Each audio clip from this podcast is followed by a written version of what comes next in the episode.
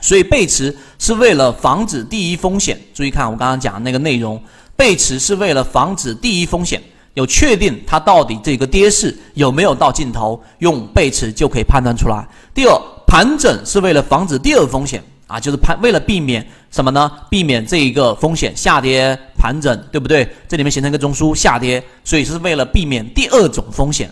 所以盘整就等于上涨或者下跌，一旦出现了亏损，你的这个时间成本就会很高，对于小资金来说就不利了。所以最简单的方式就是刚才我们说了，得出结论。我前面好几次的自选板块当中，我们抓到了黑马，对不对？我们拿到的利润最大的，其实你的资金增长最快的就是靠什么呢？我告诉给大家，真正的市场小资金做大的就是一次大的利润，就是你自己本身。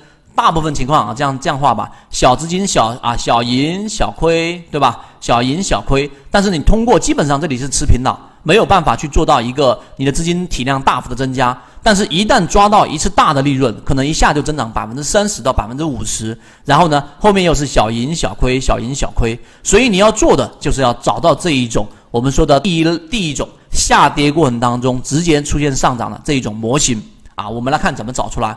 所以大黑马最常用的方式就是第一买点介入，盘整出来，不管盘整出来到底是反转还是黑马啊，不管是哪一种，只要是盘整你就要出来。我们来看，所以这里面要注意了啊，我把这个地方给大家圈出来。你要注意什么呢？首先选择下跌盘整下跌的类型的走势来进行操作。第二个，在该段走势的第二段下跌，看到没有？该段走势的第二段下跌出现。第一类买点的时候介入好，只要是我认为大家可能会出现理解不透彻的地方，我就会停下来。什么意思呢？好，我们来看一只个股，它是出现了我们的这种走势下跌，对不对？然后这里面连续进行盘整，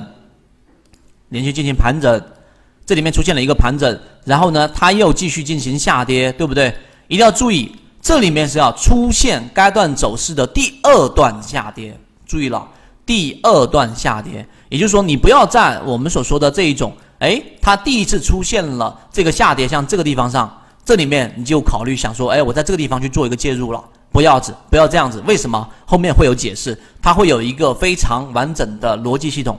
你应该是在第二次出现下跌或者第二次以上出现下跌过程当中，然后出现我们所说的这一个第一类买点，也就这里面出现一次快速的调整之后，出现我们说的背离，这个位置去做介入，才更容易去抓到这一个利润。这是第二点，这点要去理解。第三，当你去介入之后，也就是我说的这个位置，你一旦介入进去之后出现盘整走势，那么就要坚决的出来，一定要坚决的出来。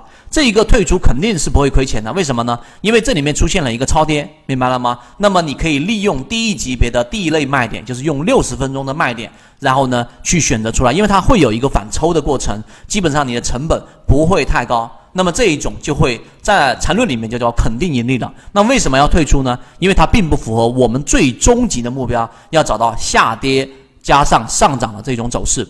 买卖不参与盘整的标准，盘整的坏处就是浪费时间，并且呢，盘整后会存在一半的可能是下跌，就是下跌盘整下跌的这种中继式的下跌，对于中小的资金来说根本没有必要参与。所以一定要记住，操作要按照标准来，这样才是最有效率的。如果买入后不出现盘整，那么就彻底的恭喜各位了。其实我本身啊，我们在圈子当中就有拿过这样的利润，有彻底的恭喜你了。就它既不出现盘整，然后呢就彻底的就出现了一个我们最终的目标，下跌加上涨。那么这种个股一定是强势的，那么这种股票至少要回升到你下跌盘整下跌，也就是说至少从这个地方你买入进去，它至少要回到这个区域或者是这个中枢区域，那么在日线或者周线上，它就有非常大的概率走出黑马。注意这个地方，它就有非常大的概率走出大黑马，所以这个才是真正的操作核心。今天是我们的第四讲，已经进入到整个我们说缠论里面的内核了。我们来看到底是怎么样进入的。一方面是他举出的一个例子，看到了没有？这个是他举出的这一个例子，持红心者。我们来看，在这个个股当中呢，这张图当时有很多人研究或去看缠论没看得明白，那我们今天给大家去做一个解读。首先你注意看，它这里面有一个盘整区域，这个盘整区域到底是怎么划分的呢？啊，今天的内容非常精华，也非常多，是什么呢？它是在注意看，这一个是它高点当中的这个颜色不清楚，我们来换一个颜色，这个是它高点当中的最低点，然后呢，在这个中枢当中是低点当中的这个最高点，这里面进行了一个盘整的一个区域，这个区域过程当中，它出现了一个比较快速的这个调整，这里面是属于盘整区域啊，这里面是属于盘整区域，下跌出来之后的第二类买点，这里面出现了一个，看到了没有？股价是在创新低的，有些人这为什么这里是第二买点？股价是在创新低的，这里面其实已经形成了一个比较明显的背驰啊背离。我们来看我们的例子。自选板块当中，刚才我已经截图给大家看了，这里你看，这里是2018年12月30号公布的用户自选板块，一共是20只，一共是20只，在这里面呢，有很多的法律用户参与的春兴精工和电网传媒，但是我自己知道的啊，很可惜是很多人在里面参与的幅度并不是特别多，那我们在这里面看看到底怎么参与进去，这个就是我们所说的春兴精工。啊，这里就已经到末尾了。春金工，那你可以看到春金工哪一个地方才是我们刚才说的这一种下跌上涨的参与这一个方式呢？这种走势呢？是这里吗？不是啊，这里不是啊。我们客观的来说，因为真正参与在里面的人就会知道真正的位置是哪里，是这里，这个地方才是我们要找的。注意想想，这个地方才是我们想要去找的。我把这个图片清理一下，然后大家看一看，为什么我说这个地方才是我们最想找的。首先，它在这地方出现了一个上涨之后，然后这里出现快速的下跌，对不对？这一个下跌过程当中，你到时候用软件自己打开来看一看，这个过程当中它有没有去出现我们所说的中枢？中枢是怎么形成呢？至少要有3比1、2，最少要有3比，这里面中间会有一个重叠部分，这个叫中枢。但是你看这个区域里面，它只有干嘛呢？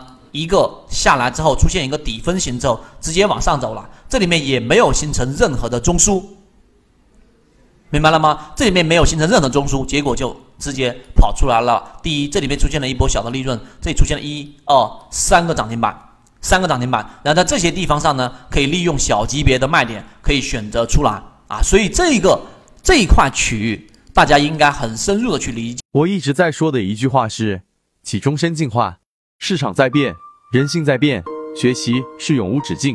入圈系统学习 PPT77 977